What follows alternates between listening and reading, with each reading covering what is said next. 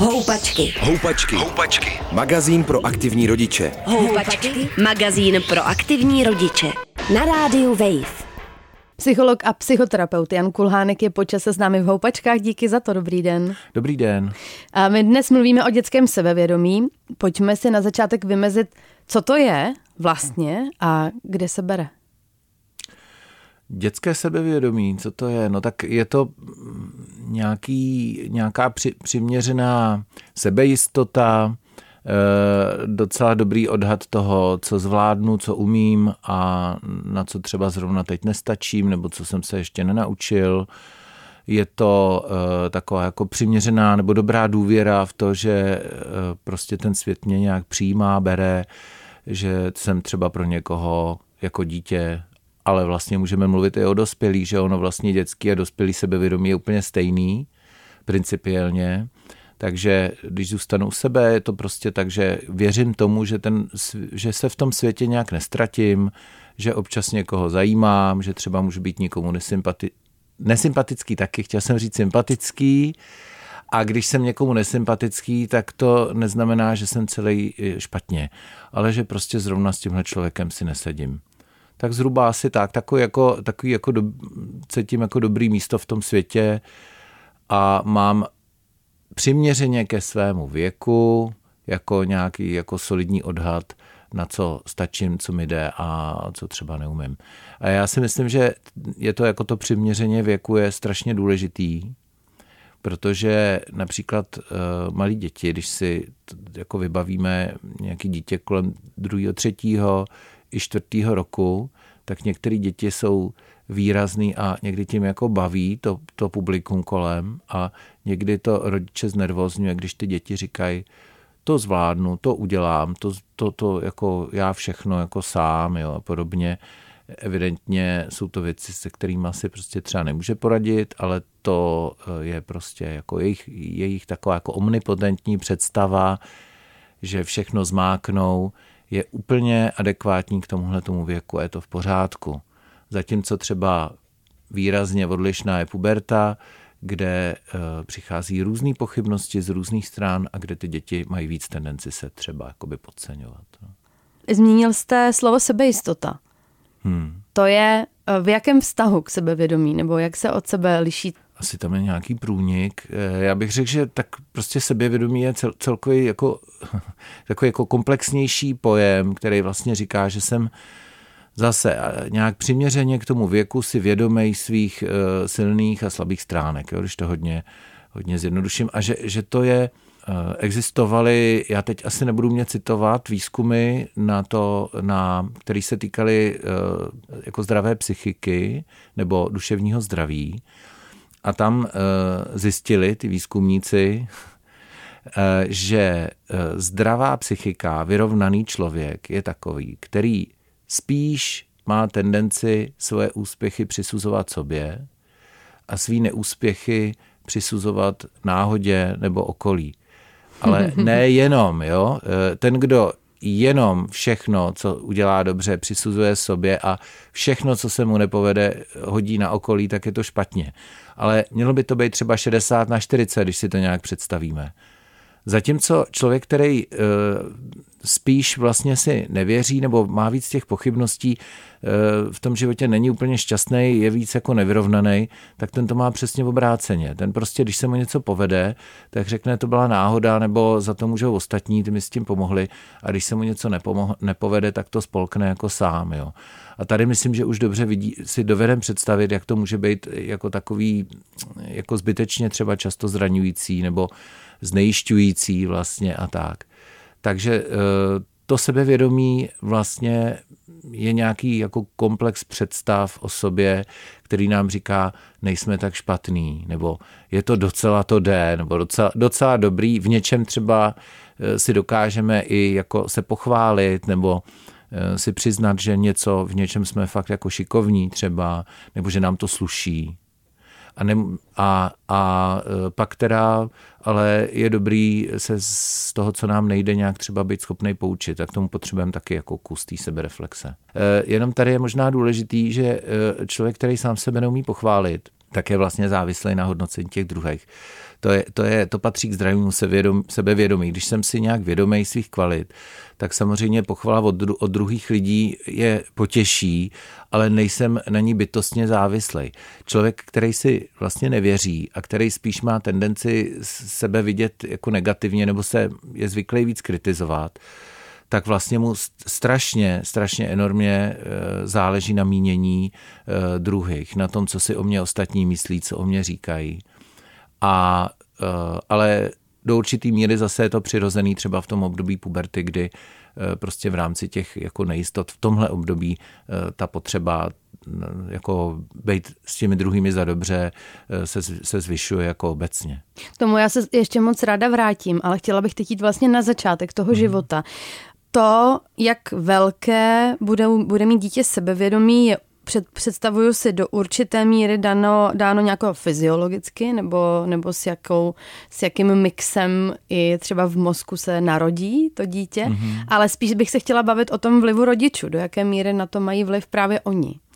Já si teda myslím, že ten mix e, jako genů tam zas tak velikánskou roli v tomhle nehraje. Mm-hmm. E, jako určitě se snadněji e, buduje sebevědomí nebo staví se sebevědomí dětem, který nejsou až tak moc úzkostný. Což jako určitá míra úzkostnosti je vrozená vlastnost. To prostě nějak zdědíme ale uh, i úzkostní děti to dokážou prostě nějak zvládnout. Jo? Prostě uh, ta úzkost, to, že když je něco novýho, něco nečekaného a vyvolává to v nás nepříjemné pocity, tak samozřejmě je relativně jednoduchý, když k tomu není jako dobrý přístup okolí, rodičů hlavně, eh, takže vlastně jako sebe vnímáme, jako že se všeho bojíme a to je znejišťující. Ale eh, prostě z mýho pohledu v tomhle extrémně eh, velký vliv má, mají rodiče, to jsou určitě ty první roky, pak samozřejmě nějaké setkání už s institucemi a pak do určitý míry dost velký eh, podíl na to má celá společnost. Eh, rodiče od začátku nejvíc sebevědomí vlejou do žil dítěte tím, že ho prostě milujou. To dítě, když se cítí být přijímaný, milovaný, tak eh, vlastně si zažívá to, že na tomhle světě je správně, že teda nikomu nepřekáží, že tu není navíc, že je chtěný a tohle je úplný totální základ jako zdravého sebevědomí v prvních letech. A další věc, kterou rodiče na to dítě eh, přenáší, nebo my jako rodiče přenášíme, ať je to sebevědomí nebo nějaký pochybnosti o sobě, je, jak to máme my sami se sebou. Eh, ta otázka často je, jestli vlastně výrazně nesebevědomý rodič může vychovat sebevědomý dítě. A já si myslím, že to je komplikace, že vlastně to, co my pro svý děti můžeme udělat, dospělí je vlastně to, abychom my pracovali na vlastním sebevědomí, na vlastním jako reálným pohledu na sebe, aby jsme se zbytečně neschazovali, zbytečně to nepřeháněli s tou sebekritikou. A a samozřejmě nějak eh, je fajn, když se v tom třeba oba rodiče nějak doplňují. Jo? Někdy jeden, je, jeden rodič je úzkostnější a kritičtější, takže i jako k sobě je přísnější a ten druhý je eh, v tomhle tom takový jako volnější a je to vlastně docela dobře, jo? protože to dítě si z toho eh, si to nějak přebere a vlastně z každého si může vzít to lepší, dejme tomu. Ale připadá mi to jako ta alfa omega toho být milovaný u toho dítěte a pak, eh, když ten rodič nějak eh, to s tím, eh, s tou sebekritikou, s tím znejišťováním sama sebe nepřehání, pokud si je vědomý toho, že tady má velký rezervy, tak by měl sám na sobě pracovat. A to je prostě ten zdravý základ.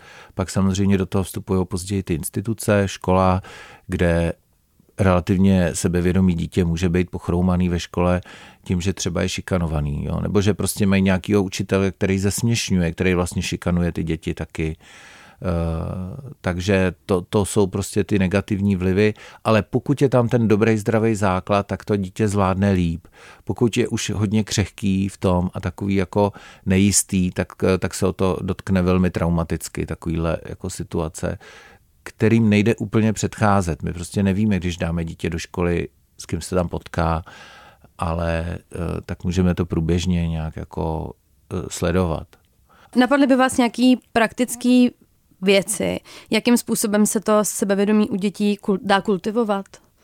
Když mm-hmm, tam mm-hmm. samozřejmě, mm, nebo vycházíme z toho, že uh, děti milujeme, jsme rádi, že je máme, umíme jim mm-hmm. to dát patřičně najevo, ale nějaký jako třeba mm, v momentě, kdy, nevím, čelí nějakému neúspěchu například, mm-hmm, nebo, nebo mm-hmm. i jen tak v běžné komunikaci, jak se mm-hmm. to dá hezky pěstovat. Mm, tak uh, možná, že někteří kolegové by se mnou teďka tady v tomhle nesouhlasili, protože dneska jsou takový jako různý trendy, jak se správně chovat dětem. Eh, já si říkám, že eh, že jako je dobrý si v tomhle zachovat eh, nějakou, jako nějaký v úzovkách zdravý rozum, byť tenhle pojem moc nemám rád, protože se dá taky zneužít dost. Za mě třeba jsou úplně v pořádku pochvaly to, to je to, na co narážím. Můžete si číst články dneska o tom, že dítě se nemá chválit, protože ho tím manipulujeme, protože tím ho tlačíme někam, kde ho chceme mít my. Já si myslím, že když ta pochvala jde od srdce, když to není prostě vykalkulovaná pochvala, ale máme jako fakt jako dobrý pocit, že teď to dítě chci povzbudit eh, v tom, co dělá, nebo to, co prostě, z čeho má sama radost, tak prostě pochvala je za mě úplně fajn pak která je dobrý vlastně tomu dítěti nabízet různé věci a e, když to dítě vyjadřuje nějaký strach z toho, že mu něco nejde nebo že mu to nepůjde, tak prostě v tu chvíli jako se obrnit nějakou trpělivostí a vlastně nespěchat na něj a uh, zkusit to uh, mu prostě pomáhat tyhle ty jako nejistoty a obavy překonat tím, že řeknu, tak já, já v tom budu s tebou, pomůžu ti s tím, když by to nešlo, tak to nepůjde, budeme dělat něco jiného. Jo, vlastně jakoby ne, uh, ne, nepanikařit um, a ne, nekomentovat to, ty si zase nevěříš, jo, nebo prostě proč brečíš, teď je to tak jednoduchý třeba. Jo, a to je jako uh, zarážející, jak často k takovýmhle, uh, k takovýmhle jako formulkám ty frustrovaný rodiče sahají. No pak s tou kritikou, to je, nebo s, s nějakým kritizováním, je dobrý, když to dítě, když je něco prostě nefunguje opravdu, nějak, já nevím co, nesplnilo, co slíbilo, nebo prostě dělá něco, co potřebujeme nějakým způsobem utlumit, já nevím, háze, hází jídlo po stěnách v kuchyni, teďka nic mě nenapadá, nebo na ulici se snaží běhat do silnice a tak, tak eh, to, co se může někomu zdát jako no, taková jemná hodinářská práce, prostě si neuvědomuje, jaký to má dopad, je, když uh, potřebujeme to dítě za něco trochu vyhubovat, to se může stát, tak je dobrý mluvit konkrétně o té věci, která se, uh, která se nedaří prostě eh, neříkat mu, ty seš takovej nebo makovej, neříkat mu, ty seš ale prase, že hážeš jídlo později, ale říct mu, eh, já nechci, aby se házel tady to jídlo později, eh, bude to těžký to uklidit nebo něco, něco. Jo, je tam, já nevím, jestli to je nějak srozumitelný ten rozdíl. Jo, negeneralizovat, neříkat mu, ty seš prostě bordelář a špindíra, eh, máš prostě zase nepořádek v pokoji, ale říct mu, zlobí mě, že jsi neuklidil, neuklidila, když jsme se na tom domluvili. Jo. Mm-hmm. Tohle to je důležitý, protože prostě vyjadřem se k té konkrétní věci a ne, nehaníme nebo nepodrážíme, prostě nekritizujeme toho člověka jako celek. A tohle to eh, děti, byť na to v první chvíli jako asi nereagují nějak odlišně, tak se jim to vrejvá do té paměti. A pak je to zajímavé, potom když přijdou eh, třeba na terapii dospěláci a my se jich třeba zeptáme, co si pamatujou, že často slyšeli v dětství, tak často tam je tohle – uh, seš lenoch.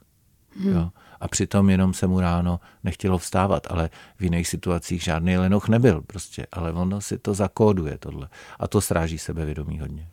Je u dětí, asi teď ještě zůstaňme u těch menších, v tom do, vlastně v tom období, než nastoupí puberta. Je na místě si myslet, anebo i dávat najevo, že je toho sebevědomí moc? Můžeme mít takové dítě? Můžeme mít A máme tak... to nějak regulovat? Eh, pokud jsme normálně sebevědomí rodiče, tak eh, se s tím zase tak hlavu nelámem. Eh, když my sami, já myslím, že to je taková jako, takový lakmusový papírek, taková diagnostika nás jako dospělých. Jo. Nejvíc to leze na nervy prostě nesebevědomým dospělým, když to dítě vyjadřuje nějaký jako pro nás přehnaný sebevědomí. Nás to prostě My mu pak říkáme, no co si myslíš, myslíš, že ten svět si z tebe sedne na zadek, myslíš si, že jako kam přijdeš, tam budeš jako šéf, jo, a takovéhle věci, to je jako šílený úplně, jo, jak, jak najednou eh, máme potřebu to dítě srazit, eh, asi to třeba ty lidi myslejí dobře, jo, že se bojí, že opravdu bude narážet, ale u těch dětí to jsou různé jako přechodné fáze. A uh, u dětí kolem toho druhého, třetího roku se mluví uh, o takzvaným grandiozním self. Jo? Je to taková uh, egopsychologie, uh, která tohle to popisuje a to znamená, že to dítě přirozeně potřebuje vlastně si jako mě věřit moc a od toho se odpíchnout aby potom zase jako ta realita mu to jako rovnala vlastně, jak to je ve skutečnosti. A děti, který tohle, tímhle tím se neprojdou, tímhle tím obdobím jako takového velikářství trochu, tak vlastně mají někde pak nějaký deficit jo, v tom vývoji toho sebevědomí. E, možná, že si tím některé děti projdou s tím, že o tom víc mluví a některý to jako míň, míň troubí do světa, ale je to, je to jako přirozená věc. E, stejně tak třeba, když e, mají děti ve školce nějakou hodně podporující paní učitelku, která prostě jim říká, no z tebe bude malíř, když to vidím, jak maluješ. Já s tímhle třeba vůbec problém nemám. Mám problém s tím, když, eh, když to moc eh, ta paní učitelka třeba eh, jakoby vztahuje do kontextu třeba s postavou. Jo? To si myslím, že může být škodlivý, když holčičkám říká, když budeš takhle dál hubená, tak budeš baletka, jo? tady už bych teda zasáhl. Jo? Ale myslím tím tu jako extrémní chválení, který to dítě doma, doma nezná. Třeba ty rodiče takhle expresivní nejsou. A to dítě přijde z té školky a říká prostě hm, s tím nosem nahoru, říká no, tak jako kdybyste to chtěli vědět, jo, tak budu malíř, anebo možná pilot, ještě jsem se nerozmyslel, jo. A je strašný, když tu chvíli jeden z těch rodičů řekne, no, anebo taky třeba uklízečka, že jo, když se nebudeš učit, jo. A dokonce někdy ty rodiče si myslí, že to je takový joke, jo, že jako jsou vtipný, ale ty děti mm, tohle berou prostě vážně. Takže, takže jo, e, je to, je to jako e, nějaký přehnaný sebevědomí do určitý míry e, se, si ten svět jakoby dorovná a neměli bychom to řešit tím, že to dítě budeme vychovávat, tím, že ho budeme srážet. I když si třeba myslíme, že ho chráníme před nějakou bolestí. Zklamáním, hmm. jo, ale tak jako chráníme pětiletý dítě před zklamáním, když si o sobě, když si jako hodně věří. To si myslím, že ne, prostě. Jaký je z hlediska vaší profese nejdůležitější období pro vývoj dětského sebevědomí, kdy, kdy, kdy tam toho můžeme napumpovat úplně co nejvíc a bude to co nejzdravější? No ano, to jste jako správně řekla, kdy my tam můžeme jako cíleně něco asi pumpovat. Jo? Já si myslím, že úplně eh, nejdůležitější jsou ty první roky, ale tam se to děje tak nějak jako samo trochu. Pokud to dítě je chtěný, eh, máme ho rádi, byť třeba kvůli němu nespíme nebo lezeme pozdě z toho, jak furt ječí, tak stejně prostě nějak přirozeně eh, intuitivně mu prostě tu lásku dáváme a tím mu to sebevědomí nějak jako pumpujeme, by se dalo říct. Ale pak nějak cíleně, já si myslím, že to je opravdu takovýto období eh, školka a první stupeň kdy můžeme eh, hodně jako eh, pomáhat, podporovat a taky můžeme hodně škodit. Můžeme eh, podporovat, pomáhat a tím to sebevědomí spolutvářet. Třeba prostě tím, že to dítě jako cítí, že je respektovaný. Například.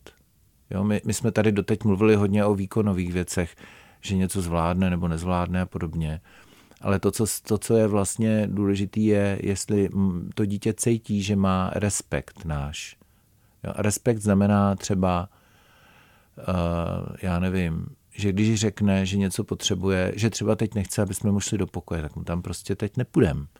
Jo? Eh, nebo když řekne, že si nechce vzít eh, modrý tričko a červený, tak pokud to ne, nemá vliv na to, že se málo oblíkne a pak bude 14 dní nemocný, tam asi budeme vyjednávat, ale, ale jinak vlastně jako je to, je to v pohodě, prostě dost věcí můžeme respektovat. Jo? Nebo řekne, já si myslím, že uh, klokani, uh, nevím, če, uh, paní učitelka nám vyprávěla, že v Austrálii uh, klokany se klokani přemnožili a pořád dali tam na ně jako hromadný jako odchyty, odlovy, ale já si myslím, že klokan je krásný zvíře a že to neměli dělat. Jo. Tak mu nemusíme v tu chvíli hned vysvětlit, no ale opravdu těch klokanů tam bylo moc a bylo třeba je postřílet. Jo. Ale prostě mu nechat taky jako ten jeho názor jako, jako platnej prostě. Platnej, protože v jeho věku jsme taky možná a možná, že doteď my jsme ty klokany jako brali. Jo? Takže eh, my, my neřešíme tu praktickou stránku věci, ale vlastně jsme rádi, že to dítě se o něco zajímá a tak. Takže respekt je velká, velká věc a e, pak vlastně se nesoustředit e, na, na to, co tomu dítěti nejde, na ty jeho chyby nebo prohřešky, ale snažit se to minimálně vyvažovat. S tímhle je hrozný problém u dětí, který Eh, jsou hodně živí, hodně takový neposedný a hodně roz, eh, takový jako rozlítaný.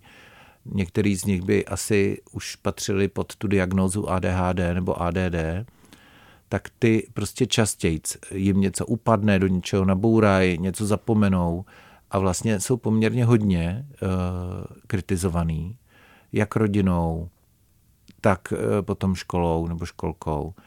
A a oni potom v tom dospívání mají splíny a mají pocit, že jsou tady nechtěný. Tam je to, myslím, na nich jako dobře vidět. Takže uh, soustředit se na, na to, jako uh, mít respekt k tomu, k tomu dítěti, to neznamená, že dítě si může dělat plně, co chce, ale prostě respekt tam, kde to jenom trochu jde a uh, ne, nevnímat, nesoustředit se v tom komentování jenom na ty negativní věci, které nás třeba dráždějí, ale občas něco spolknout, anebo když už něco, něco teda chci kritizovat, tak bych měl taky ale vydatně chválit. To je někdy trochu úsměvný, protože mi taky nedávno jedna, jedna 12-letá slečna říká, když mě táta doma začne chválit, tak já už mám hrůzu z toho, co pak přijde za kritiku. Nějaký psycholog mu to poradil. My k tomu míříme, k tomu dospívání. Uh, představuju si správně, že to je pro uh, sebevědomí vlastně to nejkritičtější, nejrizikovější období, nebo možná by se dalo říct období, kdy se něco zlomí? No je to taková, jako, uh, takový prověření toho, co se doteď povedlo, bych řekl. Ale to neznamená, že když to dítě si stěžuje, když je protivný, když říká, že si nevěří, takže se to nepovedlo. Jo? Jenom, jenom prostě uh, Jo, je to, je to takový prostě citlivý, nově citlivý období, kdy, to, kdy ten mladý muž, mladá žena, mladá dívka, mladý muž, eh, jako ještě není dospělej, už není dítětem, eh, takový přechodový období, prostě, kdy je spousta zmatku a nejistot s tím spojených a takový to vymezování se vůči nám, rodičům a podobně. A takže vlastně má často pocit, že na řadu věcí je samo to dítě velký. Mně napadá rodiče. právě, kdybyste do toho mohl zahrnout tu rodičovskou perspektivu, že možná pro rodiče v tomhle období, ať už přijde jako v jakýmkoliv věku čísla, uh, možná uh, k ním přicházejí nějaký nový nároky, na který nejsou třeba zvyklí, nebo který jsou pro ně svým způsobem nový. Je, je to třeba takhle? No určitě, právě když jsem říkal, že to dítě se cítí být samo, tak je to taky daný tím, že se míň svěřuje, míň prostě mluví s těma rodičema. A my jako rodiče si prostě zvykáme na to, že nemáme takový přehled o tom, co se, co, co se našemu eh, dítěti hodní hlavou. Eh, někdy z něj dolujeme ty věci. Jo? To, to je prostě nějaká... A teďka, teďka jde o to, jestli budeme tlačit na to, aby teda nám jako všechno říkalo, což se, se zlou potážem, nebo ho necháme být a pak to dítě je zavřený v pokoji a několik let si žije svým eh, tajným životem a my pak jsme dost jako v šoku a překvapený, co se jako děje třeba, jo? ať v dobrým nebo, nebo někdy ve špatným. Takže ten jeden nárok je prostě zase na ten respekt a zároveň na to, na to jako vyvažování, eh, jak moc do toho života eh, přece jenom zasahovat a vstupovat a, a nějak, nějaký věci ohlídat nebo být při, při tom, při, u, to, u toho a jak vlastně v něčem za to dítě jako nechat být adekvátně tomu věku toho dospívání. To je docela velký nárok, asi se to nedá nějak jednodušeji podle mě obecně jako říct.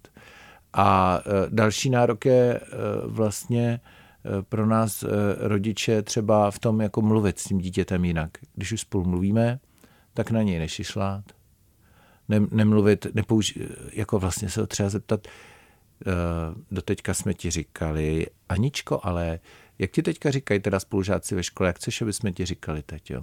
To málo, který rodič udělá. Já, já si pamatuju, jak moje babička, už jsem byl dospělej a, a uh, byl jsem v práci, ona tam za mnou přijela do té práce, mě navštívit, přijela kolem a uh, tam prostě nějaký kolegové šli otevřít tam a říká, je tady Honzíček, že jo, já jsem se trochu styděl v tu chvíli, protože jsem si říkal, kurník, to tyhle časy Honzíčka už jsou dávno pryč. No to jste jo. nebyl v pubertě ještě, To že jsem jo? měl už pubertu za sebou. No, Kdybych právě. byl v pubertě, tak se fakt naštvu, jako jo. Protože by mě to vlastně bralo to sebevědomí, jak bych měl, nebo sráželo by mě to, že jo. Ma- Měl bych strach, že mě to, že se mi pak budou za to ty ostatní posmívat, jo. No a tohle to je nějak jako, tohle to jsou věci, to jsou výzvy pro ty rodiče. E, Možná se víc ptát e, těch dospívajících dětí, jak to chtějí. Jestli teda jim třeba pomáháme dělat svačiny, což už byste taky mohli dělat sami v tomhle věku, tak si zeptat, co chtějí. Nebo eh, když eh, dřív byly třeba maminky hlavně zvyklí eh, kupovat v oblečení bez nějakého velkého jako domlouvání se a to už v pubertě prostě nejde. Jako jo. Není možný jít do obchodu. Možná u kluků je to trochu snažší, ale taky ne. Jo. Jo, taky ne. Možná ponožky. A ty už dneska taky ne. I ponožky už jsou dneska módní artikl. Takže třeba na tom oblečení je to, myslím, dobře vidět a s tím se docela setkávám, že prostě maminka v dobré, v dobré víře nakoupí dítěti eh, většímu než ona eh, prostě nějaký jako kalhoty, triko a něco a to dítě řekne, Ježíš, mami, tohle ale nosit nebudu. A teď je konflikt. Aha, takže já na tebe myslím a, a utrácela jsem peníze a, a to dítě řekne, no a zeptala se s ně, jestli to chci a co chci. Jo, a tohle je, myslím, nový nárok. A tohle udělá dítě, který je přiměřeně sebevědomý, tak udělá scénu, klidně, když to tak cítí teda, jo. A dítě, který si hodně nevěří a bojí se teda tím pádem se i jako vyjádřit svůj názor, tak to spolkne, to oblečení si veme, dá ho někam na dno skříně, občas si ho pro jistotu veme, aby teda ta máma si toho nevšimla, ale vnitřně ho to žere. Vy jste tady vlastně už několikrát i v našich předchozích rozhovorech říkal, že do sebepojetí dětí, ať už jde o sebevědomí, ať už jde vztah k vlastnímu, o vztah k vlastnímu tělu, se ty rodiče obtiskávají víc, než jim je asi příjemný, nebo než, si, než víc, než si uvědomují. Tak jaký, jak, jaká je vlastně ta kooperace rodiče a dítěte na tom sebevědomí? No, myslím, že dneska v dnešní době se o tom daleko víc mluví, je to jako daleko víc otevřený téma, že a není to jenom fráze, když třeba rodiče říkají, já se od svých dětí často učím něco. To já myslím, že to je vědomí toho, že od dítěte se můžeme něco učit, ať je to třeba, co já vím, rodič, který je workoholik, tak se učí, a to dítě ho k tomu trochu přitlačí, tak jako jinak trávit ten čas, jo, vrátit se k nějaký hravosti, ale potom jsou to i konkrétní věci, nějaký nápady, inspirace, prostě jak, jak zacházet s volným časem. A já si myslím, že je možný vlastně o tom s tím dítětem i trochu mluvit. Že to je jako skvělý, když už to dítě je schopný nějak trochu malinko si o těchto věcech povídat, nejenom o tom, co budeme dělat, ale co třeba bychom mohli podniknout, aby jsme z toho měli dobrý pocit, že třeba jako se cítíme být nějak tím jako obohacený nebo něco, tak budeme hledat jako jazyk adekvátně k věku. Jo? A tohle už u předškolních dětí můžeme udělat. Co kdyby jsme vyrazili na výpravu, dejme tomu teď příklad, vyrazíme na výpravu a tam zažijeme nějaký dobrodružství, až se vrátíme, tak budeme mít dobrý pocit, jak jsme to krásně zvládli třeba. Jo. A to je vlastně nějaký jako společný, to dítě bude mít dobrý pocit z toho, že zvládlo to dobrodružství a ten rodič, teď myslím na sebe jako na tatínka, bude mít dobrý pocit, že to jako zorganizoval, že dítě nezapomněl ve vlaku, že to dítě dostalo najíst a že ho to ještě navíc bavilo. A mě taky. Jo. A to, já z toho, já si potvrzuju svý rodičovský kompetence, že můžu být uvolněný tatínek, který ale vlastně dokáže s tím dítětem být, nestrácet tu svoji roli toho táty, to znamená mít jako svůj díl, větší díl zodpovědnosti za ten víkend a to dítě bude mít zase svůj, jako svůj díl e, radosti v tom, že e, trávilo víkend s rodičem, e, který chce s ním trávit ten čas a zároveň to nebyla nuda, protože tatínek jenom nekoukal na seriál a dítě si vedle nehrálo na nějaký konzoli hry. Takže to jsou jako ty, ty společné činnosti vlastně a je možný i o tom jako s tím dítětem trochu jako se pokoušet nějak si povídat, eh, tak to může být jako společná práce. Že si jako ty kompetence budujete navzájem. Na tom sebevědomí a že se k tomu navzájem potřebujeme, bych řekl taky. Psycholog a psychoterapeut Jan Kulhánek byl s námi v Houpačkách. Díky, mějte se hezky. Taky moc děkuji za pozvání a mějte se fajn. Houpačky. Houpačky. Magazín pro aktivní rodiče, který sebou můžeš vozit v kočárku. Přihlas se k odběru podcastu na wave.cz lomeno podcasty a poslouchej Houpačky kdykoliv a kdekoliv.